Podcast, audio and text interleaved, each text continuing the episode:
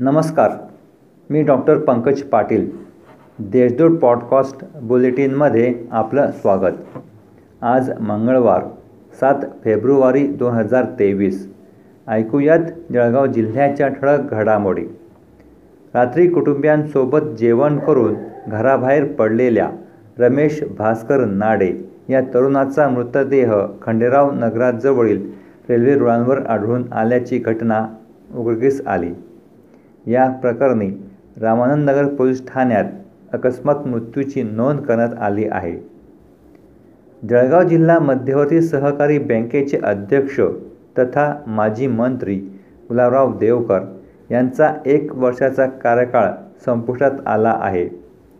जिल्हा बँक निवडणुकीवेळी शिवसेना काँग्रेस आणि राष्ट्रवादी यांनी अध्यक्ष आणि उपाध्यक्षपदाबाबत निश्चित केला होता.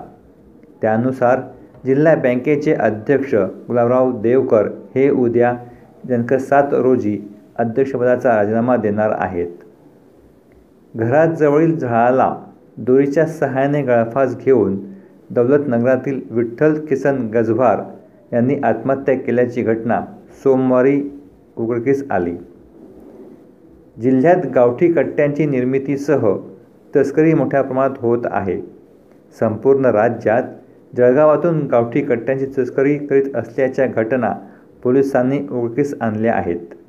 अवैध धंदे चालकांसह टोळ्यांकडून सुरक्षांसाठी गावठी कट्ट्यांसह काडतुसे कमी किमतीमध्ये उपलब्ध होत असल्याने जिल्ह्यातील गावठी कट्टे हे इतर राज्यांमध्ये देखील सहजासहजी उपलब्ध होत असल्याने जळगावची ओळख ही गावठी कट्टे तस्करांचे केंद्र बनू लागली आहे.